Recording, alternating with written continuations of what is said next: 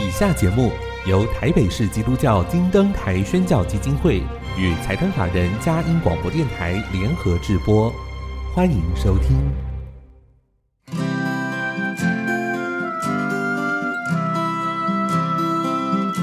在现代紧凑的生活节奏里，以爱建立和谐的家庭生活，以喜乐专业的态度投入服务。一起营造你我的美丽人生，成为一个快乐又丰富的译文生活家。译文生活家，本节目是由林森南路礼拜堂社团法人中华民国合家欢协会、佳音广播电台联合制作，欧林静主持。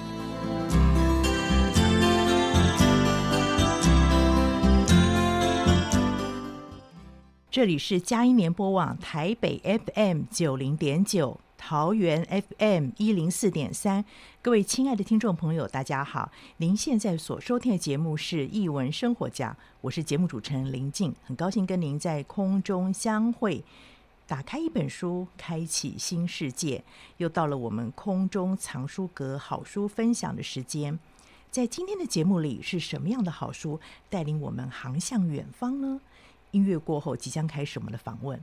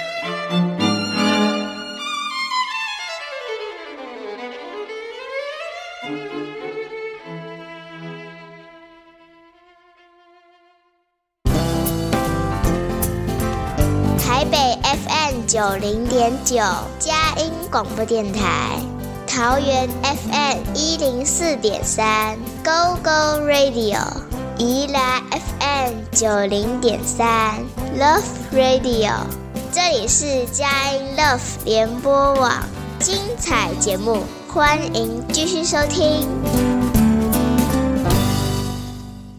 欢迎回到英文生活家，我是节目主持人林静。今天又到了我们好书分享的时间，同样的邀请到了是我一直很喜欢的出版社小天下编辑雪梨来分享。雪梨每次都分享很多好书，今天呢，要看看她带来什么样子的好书呢？雪梨，欢迎你又来到我们节目当中，每次都带来很多的好书，滋养我们的心灵。谢谢林静。我们一开始呢，要先来请教雪梨，因为有一个系列，这个系列是我们台湾。非常著名的创作者吉米老师的作品啊，《地球宝宝》系列。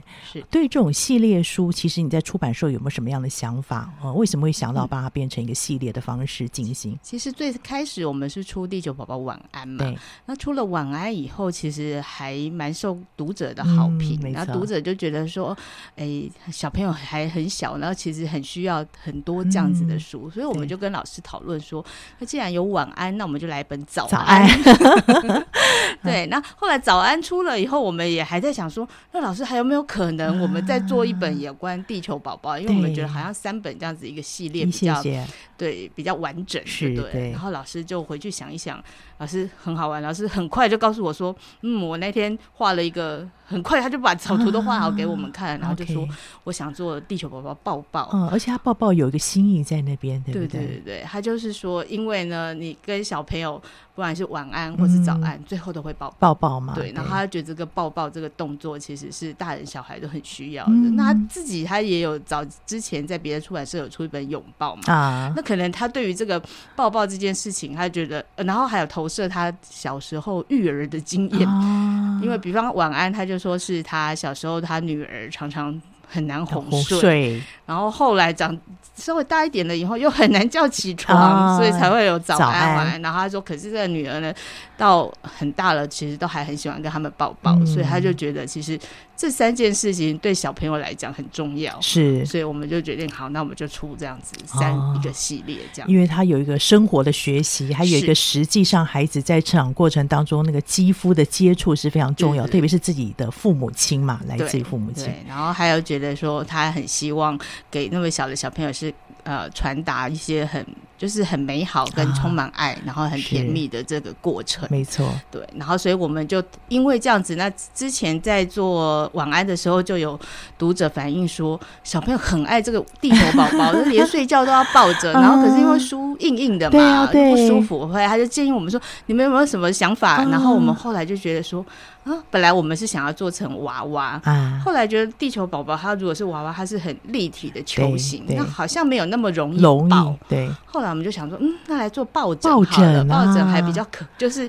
那个形状很好抱嘛，然后而且我们做其实小小的，那很多人都说怎么那么小？我说你给小朋友抱抱看，小朋友抱抱看刚刚好。没错，然后我们就做说，那你一边还是醒着，一边是睡觉，就好像一边是晚安，一边是早安，可以抱在一起，就是抱抱结合在一起。哦，好有创意哦，对 对啊，对。后来我们就想说，嗯，那就真的小朋友很爱的话，他还可以一边看书一边抱着地球宝宝。而且现在我记得小朋友都有一个好像需要一个依附的东西，有没有小贝？背他就可以带着 走，对对，熟悉的。那这对来讲，孩子来讲是一个很好的安抚作用。这三本书其实都有这样的功效，是对对，而且那个娃娃真的很舒服，嗯，我们自己都爱不释手。有，今天那个雪梨都带来了，大家可以看我们的相片上面有非常可爱的那个抱枕哦，连大人都喜欢。我们也需要这种疗愈，就好像这些书虽然目的是写给孩子，其实大人看了也很得到很多的。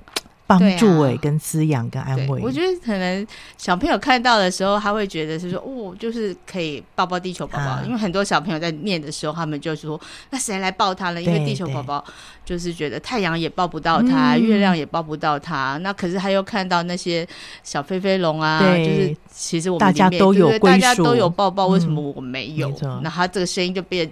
地球上的小宝宝听到了，他们就化成成小超人。对对，那其实就是你其实有得到充裕的爱，嗯，其实你才会懂得付出，对啊，才会跟人家分享。而且他有结合孩子的想象，因为这边又很实际。那个地球这么大，孩子这么小，哎，怎么抱呢？怎么抱呢？所以这个孩子还可以做变化，完全是孩子的想象力。哎，是。所以我们那时候在看到。老师用变变变的时候，我们就说：“哦，这小朋友一定很爱。”对对，他们就喜欢很那种变身的感觉，然后自己可以变得很强大，没错，自己很有力量这样子。刚刚有问个雪梨哦，最近这个小天下好像喜气洋洋的，这个整个封面是这种桃红桃红色的，跟我们等一下要讲的一本书也接近。哎，怎么想到用这种桃红色的？其实我们试了很多颜色，后来跟吉米老师讨论以后，我们觉得那个抱抱是很有。温度，然后很甜蜜，甜蜜，所以就决定用粉红色。哦，而且粉红色是舒服的粉红色，对，的话我们调比较柔和的粉粉红色，对呀。那希望就是小朋友看了就觉得很开心、很温暖这样。啊，这这本书要推荐给大家，《地球宝宝 抱抱》，其实从早安、晚安到抱抱是一个系列完整的过程。对对对，早上的时候早安晚也要抱抱，晚安晚也要抱抱，然后大家可以就是可能。老师也很希望大家就是在跟晚上或是白天跟小朋友共读的时候，可以多一点这样子的肢体接触，就是很记住他他女儿小时候他们之间的互动。互动，他希望就是其他的父母跟小朋友也可以有这样子的甜蜜的互动时时光。我记得我那时候在花栗鼠绘本馆有碰到一个馆员嘛，然后就问他说：“哎，你是不是从小就喜欢读童书？”他说：“对，但是大家印象最深是小时候爸爸抱他读书那种感觉，可能读些什么书不见得记得，但是被抱抱那种那种温暖、那种安全感、那种安定感，哎，让他一辈子都不会忘记。那他应该是会长得很好，对，他长得非常好，所以后来成为童书店的店员。我想跟这个很有关系是，就是从小被爱的那种，对，爱的够，还有安全感，没错，这样在心里这样。好，谢谢雪梨分享这么好的书，也是金明老师第一次为年纪比较小的孩子，对对对。那除了这本之外呢，我说另外一个。很非常的粉红色，小狐狸与熊宝。如果你看到作者，你会知道他前一本好书《神奇的那个行李箱》，两本很不一样，对对不一样。哎，我觉得他就是有那种舞台感。对，对不对？他的作品就是有那种舞台感，好像你看到他在画，在演一个话剧给你看，会跟你对话。就是从《神奇行李箱》是这样，然后这个小狐狸与熊宝，我觉得也很明显。嗯，对，这可能就是他一贯的创作风格。对，然后他也，我觉得他就是用很简单的背景，他反而很凸显那个主角。主角就是你可以很清楚看到主角发生什么事，然后主角的表情、主角的动作。对，那。可能对小孩子来讲，他会更明显知道说在发生什么事情，聚焦在这上面，对，不对？嗯、而且他那个很厉害，就是那个眼睛的，刚才提到那个神情，对。一个月圈点一点就非常有戏耶，对、啊，这个功力非常强。对，你会觉得哎，看到他好像贼贼的脸啊，或者是说很调皮的样子，很有趣。对，然后跟你对话，这个是一个什么样子的故事？小狐狸与熊宝，而且有续集，是不是？第一集是我真的很想赢，啊，这个是孩子的心情啊。他这个他讲的就是小狐狸跟熊宝是一个好朋，是一对好朋友嘛，就一只是狐狸，一只是熊，然后。他就是，其实他就是把狐狸画的比较稍微，好像看起来有点。机灵啊，狐狸的本性是聪明的，对对，对，对。然后，可是呢，他又很照顾这个熊宝，他就觉得熊宝，嗯，好像憨憨憨憨呆呆萌萌的，对对对，呆呆萌萌的，没错。对，他们很喜欢玩捉迷藏啊，然后他就说熊宝都觉得自己很会躲，然后他说，可是才不是哦，熊宝一点都不会躲，为什么呢？他就会告诉你为什么，为什么大家自己看。对，可是呢，熊宝又觉得说，才不是我不会躲呢，是你时间不够，时间。太少了，那数到十而已，我怎么有时间躲呢？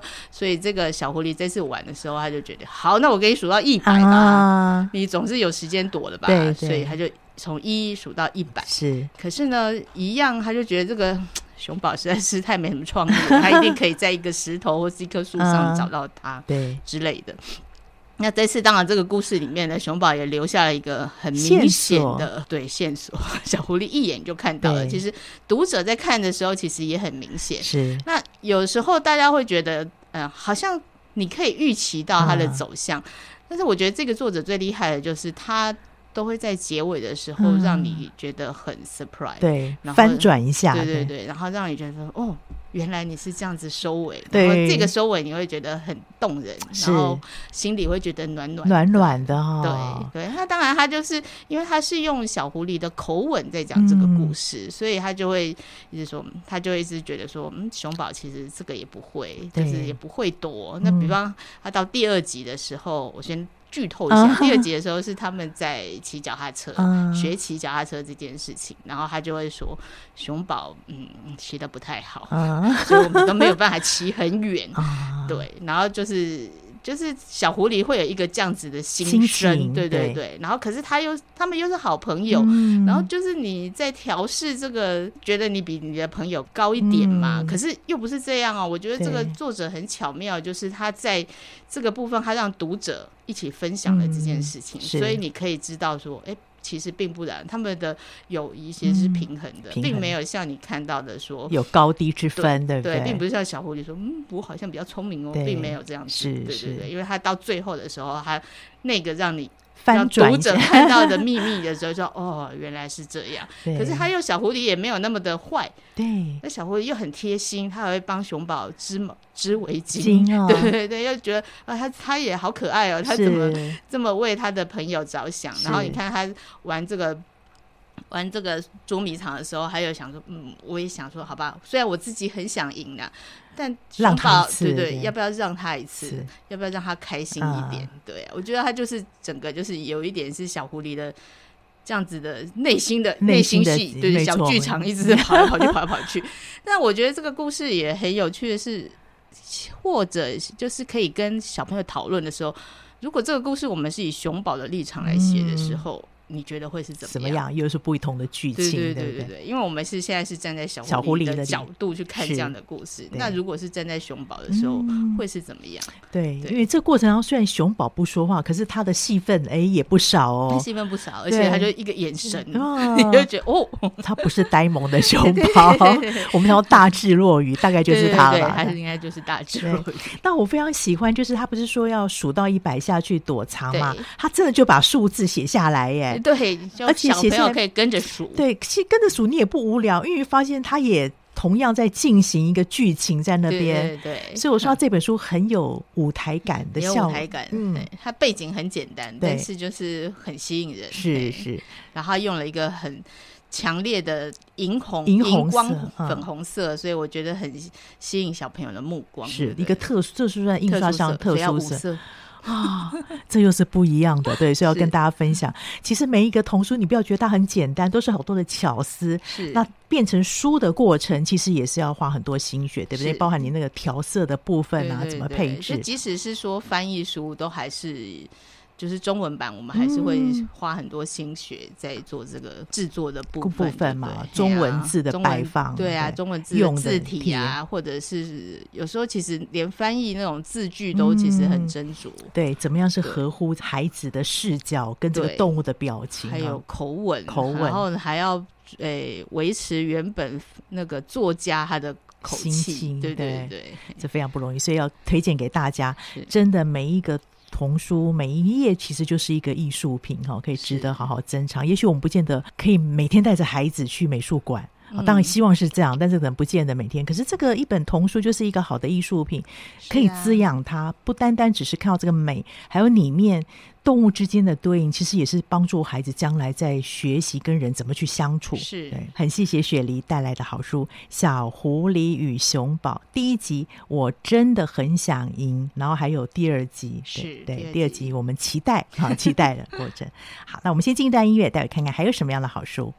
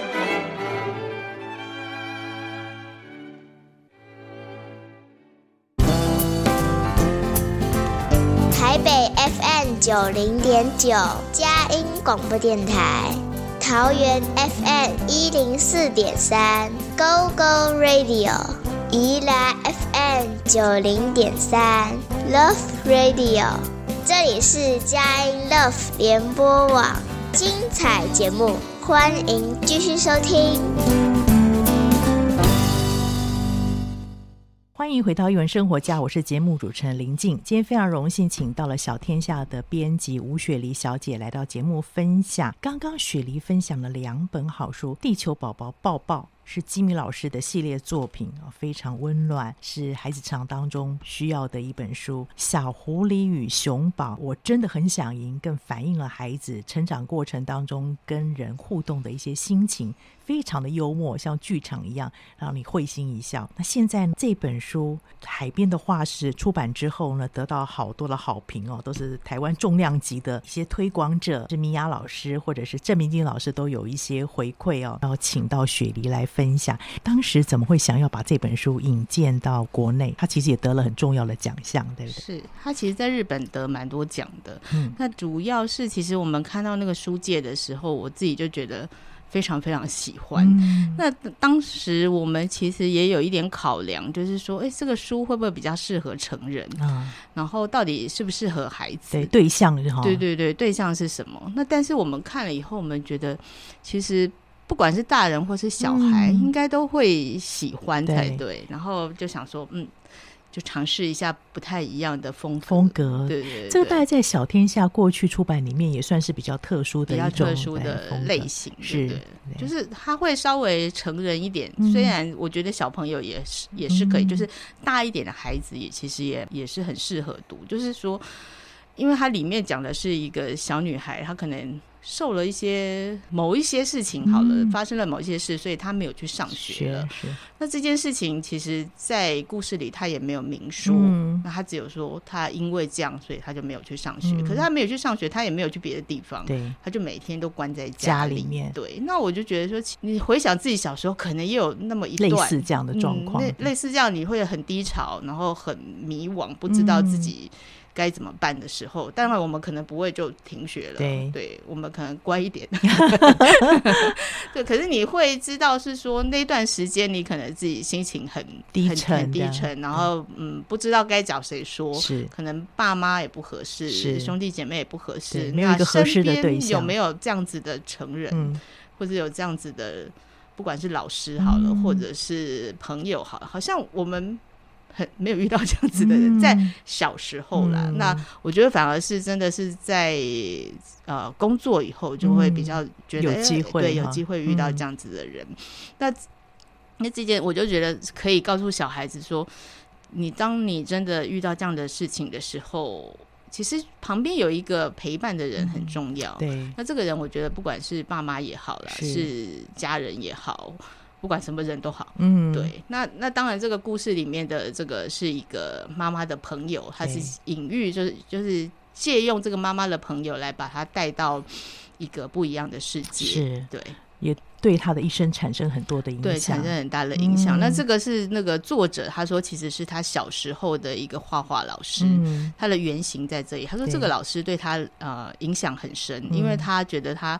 虽然很小的时候遇到他，可是他没有把小孩子当成小孩子看待。嗯、然后他其实这个故事，他就是主要，他就是传达是说，你遇到一个这个没有把小孩当小孩看待的成人的时候，嗯、这个成人是怎么带着这个嗯很低潮，然后很迷惘的小孩，在短短的七天以内，对啊之内，他可能啊、呃、豁然开朗，或者是说他。可以走出这个阴霾，然后然后获得了可能前进的力量，是这样，而且一生都影响到他。对，我非常喜欢这个故事，非常温柔。嗯、就是刚才提到没有用孩子的方式，而是把他当成大人。我常常在想说，哎对，他讲这句话什么意思？嗯、有时候当孩子，我们会特别的呵护，好像刻意把他要安慰他或者做些什么。可是你看这个画家，这个成人没有哎，是他就给他很大的自由。对，就是他到了他家以后，他也没有特别招呼他，特别管他，他就是继续忙他自己的事。就是说，哎，我还是如常如常的在过我的生活。那你就是跟我一起过日子。嗯、对，那他这个故事一开始，他当然是用一个奶奶跟小朋友说他小时候的、这个啊、小时候的事。那这样子的呼应，我觉得是它可以让你知道说，其实这件事情影响了奶奶一辈子。嗯，就是他前前面是用奶奶啊、嗯呃、告诉小女生说，我小时候遇到一个这样子的人。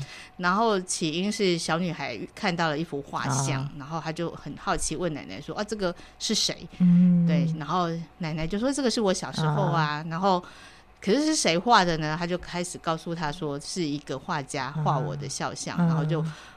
告诉他说他小时候发生的事情，嗯、然后最后他再回到跟他的孙女说：“嗯、哦，你以后应该也会遇到一个像这样子的人，那我希望你可以就是珍惜，然后会记住这个时刻。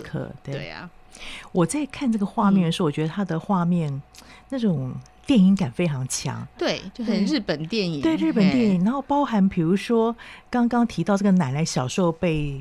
这一位画家善意的对待，嗯，那其实你看，那个奶奶也是把她小孩子，把她孙女当成好像平辈一样，对啊，拿着同样的呃，可能这个热的饮料，嗯，然后彼此在对谈，嗯，就是完全就是这个他当时被对待的一个写照，对，对，对，对，就是他好像自己长大以后，他也成为这样的人，人对。对，而我很喜欢是这个里面他有一些这种环境光影的一些运用哦，对，他其实光影用的很好，就是他。嗯他说：“我看很多他的访谈，好了，他说他想要呈现。”把读者带到海边的画室，啊，所以他用光线来表现白天的光线，黎明的时候，嗯，还有月光，对，然后还有各种不同的时刻的光线，对，对，而他的光线是温柔的，不是那种非常侵入性。因为我的印象中，海边那个艳艳阳高照嘛，嗯，对，但是他的东西是那种一点给一点给，然后又有分得出来时序，嗯，对不对？他就是，我觉得他整个真的就是很温柔，对，然后你会看了以后很疗愈，没错。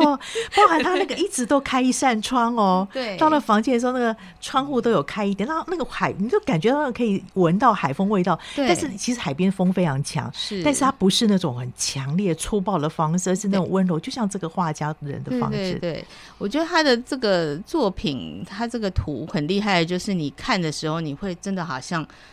有海风在吹，对，然后有闻到那个咸咸的海水的味道，甚至是颜料的味道，然后还有，因为它里面有只黑猫，你还可以觉得好像我有摸到那个猫的感觉，就是你们那个五感都会被打开来了，被打开，然后好像就进到那个世界世界里面。对，刚才雪梨一开始有提到说这个大人对待孩子的方式嘛，我就觉得他就是慢慢一个步骤一个步骤，让这个小孩子先放松。对，好像让他放松，然后他就继续做他该有的事情，然后慢慢的，无形当中让孩子也参与到他的生活。对，对他就是。我就是这样过日子啊！啊你我没有因为你来我就改变了什么。我觉得他这个对这个小孩来讲也很重要。嗯、然后他也有一个我觉得很合适的距离感，嗯、就是说，因为不是爸妈，也不是老师，然后他会对他可能戒心就会比较少。不然你通常到一个比较陌生的环境的话，嗯、可能那小朋友会很紧张，对，对。然后反而他觉得，哎。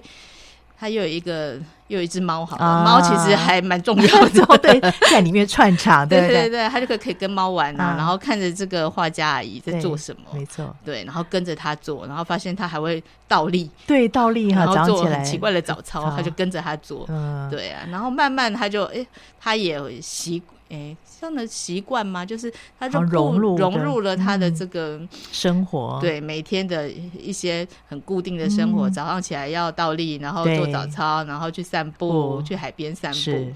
对，然后呃，他后面还带他去看展览。啊、对我就觉得，哎，他可能。真的获得了一些很不一样的过日子的方法，是的，然后也知道说哦，原来生活也可以这样子过。没错，对。那我觉得刚才雪莉讲到一点很好，就是那个保持一个安全距离，但是他有关注到他，比如说刚才说到他那个海边散步的时候，他自己不下去游泳，孩子在那个女孩在游泳，嗯、可是他就是。穿好了这个泳装，泳衣，随时关照他，因为毕竟还是小孩子嘛，万一什么状况，他还是可以随时去处理。这一页也非常美耶，整个拉开来。是、啊，那我觉得我们好像是一个所谓上帝全知的角度吧，在看这个整个场景，绵延的。然后但是你又知道这个画家是那么的关注到这个小女孩、小小孩子，对。对。可是他虽然人画的很小，可是你会觉得你好像可以感受感受到他那个。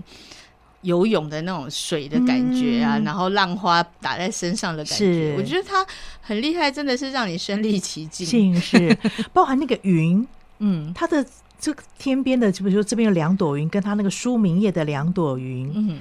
好像都有一点保持距离，但是又彼此的关照，有没有？对，对不对？就你讲的那个，他有一个安全的距离，就不会让小孩子不舒服的那种，太过紧迫或是太过压迫。因为有时候你如果知道说这个小孩发生什么事，我们好像会过度关心，对，就是这样啊。孩子小孩子也很敏感，不喜欢这样。他反而是他就让你很自由，然后让你反正我就是我过我的生活，然后你就是要来加入我而已，这样子。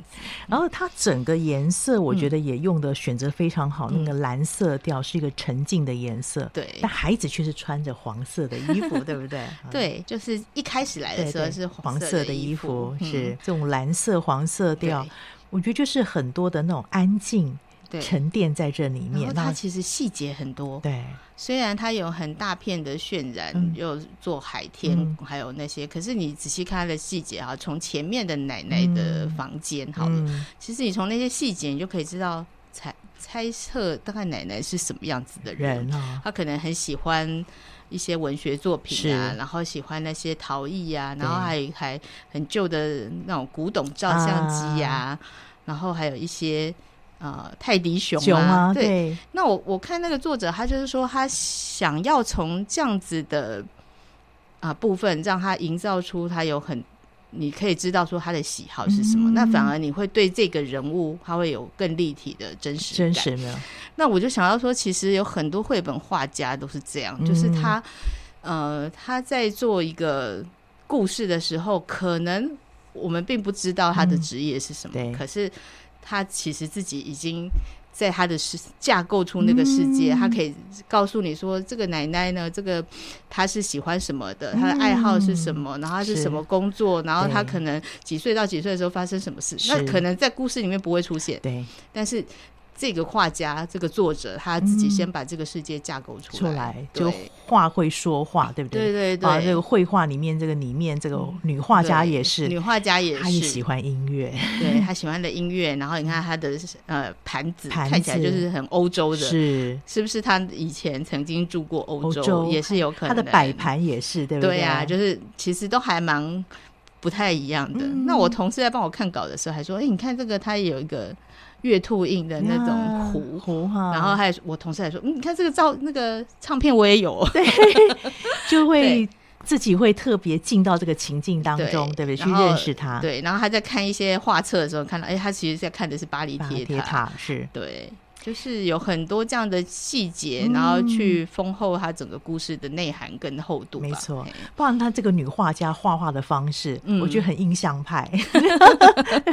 对，然后她怎么样去捕捉这个光影、光影的感觉哦。到最后，我觉得我很喜欢他到那个美术馆那一页。对对，等等于是我觉得孩子的心情都预备好去看另外一个世界。嗯、这个美术馆，我说它的光影产生在这个地板上面，对，还有这里，对对对，这个玻璃上面，对，这个画家非常厉害，他的细节的描绘真的是非常细致哦。对，就是我觉得他是在那种无形中，他把那个世界架构出来之后，嗯、然后有些部分你会觉得还很。其实还蛮真实的，虽然它不是画的那么写实，嗯、对，但是会让人家觉得是一个实景。是，然后包括那个这个花子的面具，其实真的有这样子，是罗丹真的有这个，有有然后好像是在上野的西洋美术馆，是。对，有有收藏这件，嗯、有机会去可以看一下。对，而且他的这个最后的描绘，因为肖像画本身不是只有画那个像嘛，嗯，他这边提到的是一个。真正好的作品让人看到内心世界，我觉得他有把那个肖像画的精髓啊点出来啊。对，而且他这里讲的还，我觉得他也让那个小女孩有不同的想法，嗯、想法就是他说，即使是痛苦的，也是很美好的，也是你的过渡的一个时间嘛。对对对，那其实他就是在这个时候，他也是让小朋友知道说。你不管生命中有多少困顿，嗯、或者是遇到一些不好的事情，嗯、你还是很独特而且美好的。对，对，到最后他为他画彼此画了这个画像，嗯、我觉得是非常美好。因为很多时候人不能接纳自己的时候，你不能接纳你自己的外形跟画像。对对对，可是这边你会发现，小女孩好像慢慢走过那个自己不舒服的状况了。对，所以她接纳自己，接纳自己。她说：“虽然没有她预期可爱，可真的就是我。”活在那个当下的我，活在当下的我，对啊，对，所以那时候看了，我其实一开始看我看不懂日文嘛，嗯、可是这个整个图像我觉得很吸引我，然后那个。故事它有一个就是短短的简介，啊、我会觉得这个故事真的很好，然后就请会同会日文的同事看，啊、那看完以后我们两个都很感动，感动对。对，对然后就觉得说一定要出，很谢谢雪梨的好眼光啊，真的为我们引荐了这一本海边的画室，由小天下出版的，我相信我们这一生当中也有机会遇到这样的人，如果没有机会，希望自己也可以也可以对，如果没有的话，你自己也可以成为。这样子的影响他别人的人，那我们先进一段音乐，待会呢，我们再来看另外一本书，蛮有意思，它同时也是跟这种彼此的陪伴有关系的。我们先进一段音乐。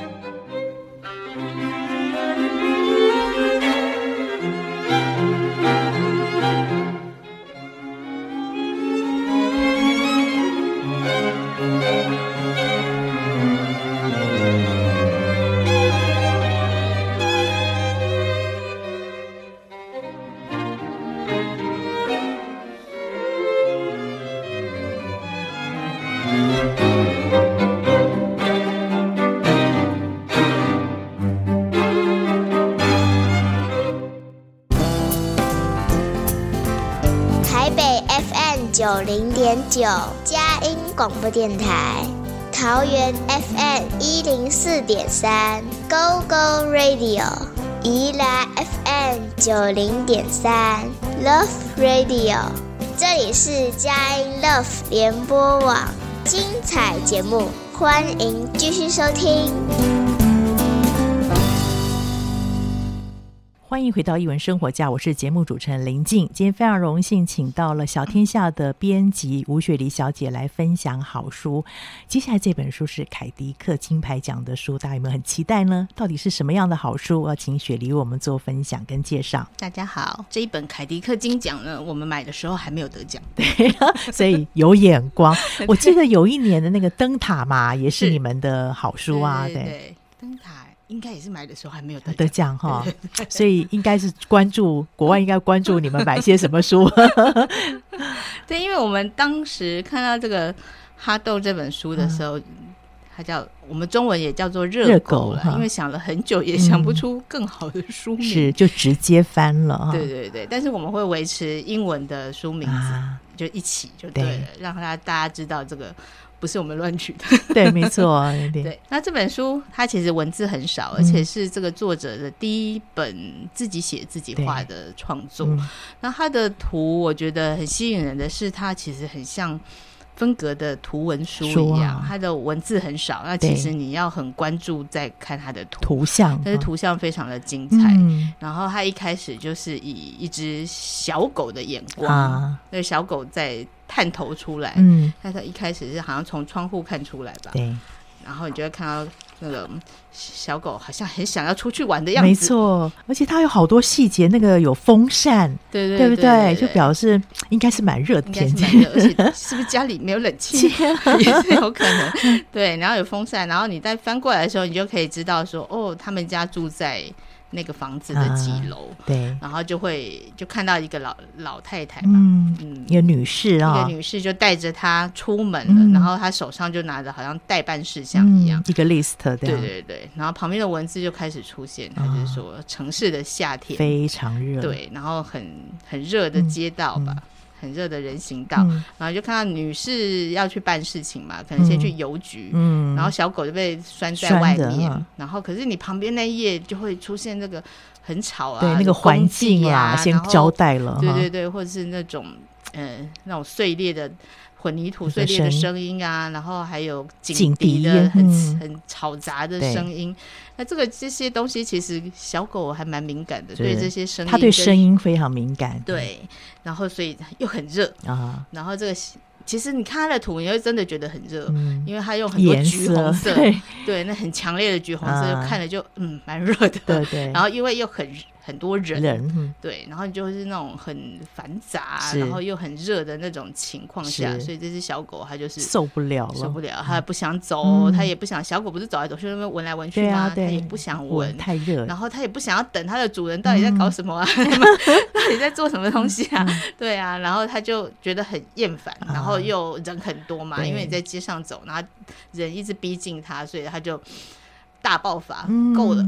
他就不走了，对，不走的时候，竟然是给他停在那个人行道上，面。啊、我觉得那个情绪的铺陈啊，嗯、这点他非常厉害。对他的图像厉害，从那个环境到狗的心情，然后最后这个够了。你刚才提到那个 整个太阳照下，我觉得他同义字哎，虽然是很热的狗，嗯、可是也真的是像。那个烤盘上面的热狗一样，对，对，对，对，而且他就画了那个长长的、长长的腊肠狗。那听说腊肠狗就是热狗，热狗那个缘由，就对。对，所以它其实有很多互相的那种互文的，对对对。够的时候，它就停在一个马路上。我一直在揣摩女主人她会接下来会怎么做，对对不对？对，因为女女主人，你看前一页，其实他也是脸上开始有。不开心的感觉，对，他也很多事情要做，他也在忙碌，对，他也在忙，他也在出来办一些事情，然后就是狗又一直拖不动，不合作，很麻烦呢。对，如果我们会这样讲，对呀，最后还给我停在大马路上，然后旁边那种一直叭叭叭叭叭，你会觉得天哪，自己都快崩溃。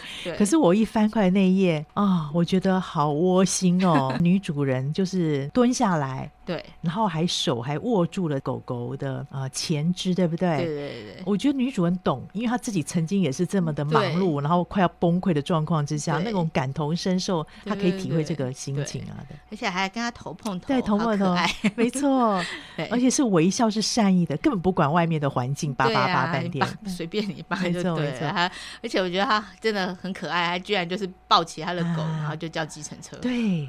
就出走了，没错没错，好棒！就跟我们刚才读的那个海边的话是一样，嗯、你怎么可以遇到一个有福气遇到一个懂你的人？对，然后他是遇到了一个很懂他的主人，对，主主人也很需要放松吧，嗯、所以他们就一起去了海边。对对，然后他去海边过程哦，我觉得也是一个有。嗯步骤跟阶段性，它不像比如说有一个什么哆啦 A 梦的神奇宝盒，马上转换，不是哎、欸，它一样要有一些步骤，要搭车，要换转换交通工具，才有机会离开。对，对，这边其实给我们很多想法。有时候我们想要转换环境，可是你只是想到，你没有行动。它有附上行动，嗯、对，而且它这个行动你不会觉得是很容易的。对，他先坐火车，嗯、再坐渡轮，对，他到一个远远的小岛，嗯。对啊，然后小岛还要走路，没错，他走段长长的那种木头栈道，这样子。这个决心是要付上行动代价。对，可是因为这个行动代价，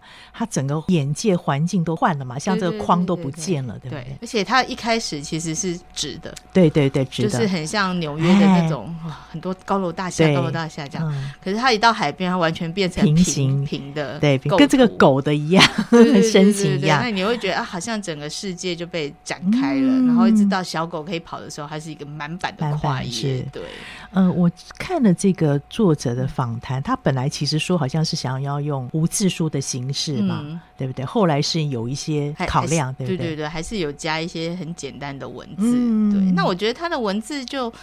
我们当初译，我们是找青燕老师译嘛，啊、因为我就想说要有一点点诗意，所以青燕老师说他也没有完全就很贴着那个文字，对。他觉得哎，他可以用这样子的，有时候是意义啦，啊、就是他有抓到那个感受，感受，然后他去做一个他自己的转化，是。对，而且青燕老师也养狗。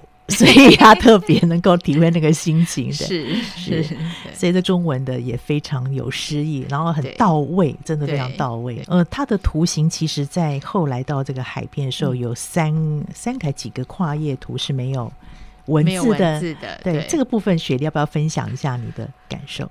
我觉得就是你就好像自己那条狗一样，跟着他去玩了，对对。啊。然后其实它其实整个书，我觉得。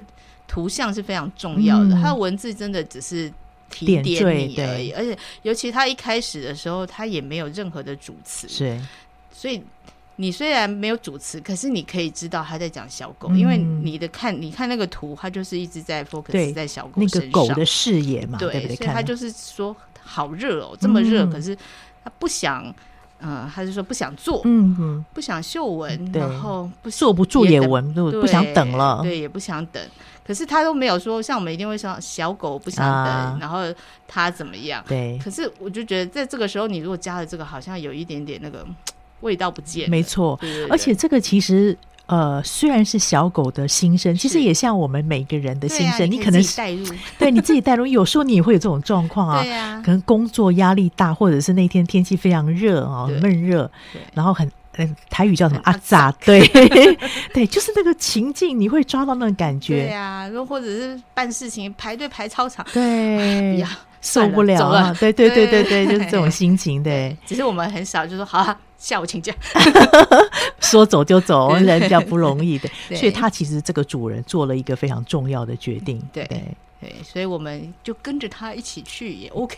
对，在这个海滩上面又是另外一个世界，那玩的非常的开心。其实我觉得这边不用文字，就是跟着他一起，跟着他一起去玩，然后去体会那个海浪的感觉。对，然后还跟海浪，又跟寄居蟹，又跟海豹，对，一起玩。然后这个主人就在旁边，也是一样哈。嗯，我觉得他好贴心哦。后来还。用石头堆了一个。其实主人也越来越放松。对对，没错，没错。那个身体除了从那个把鞋子脱下来之后，他整个也脱下来了，然后包包也拿下来了，你会觉得啊，他也很 relax。对对，我们人需要这样哎，因为有时候很多人到海边去还是穿的很拘谨，对不对？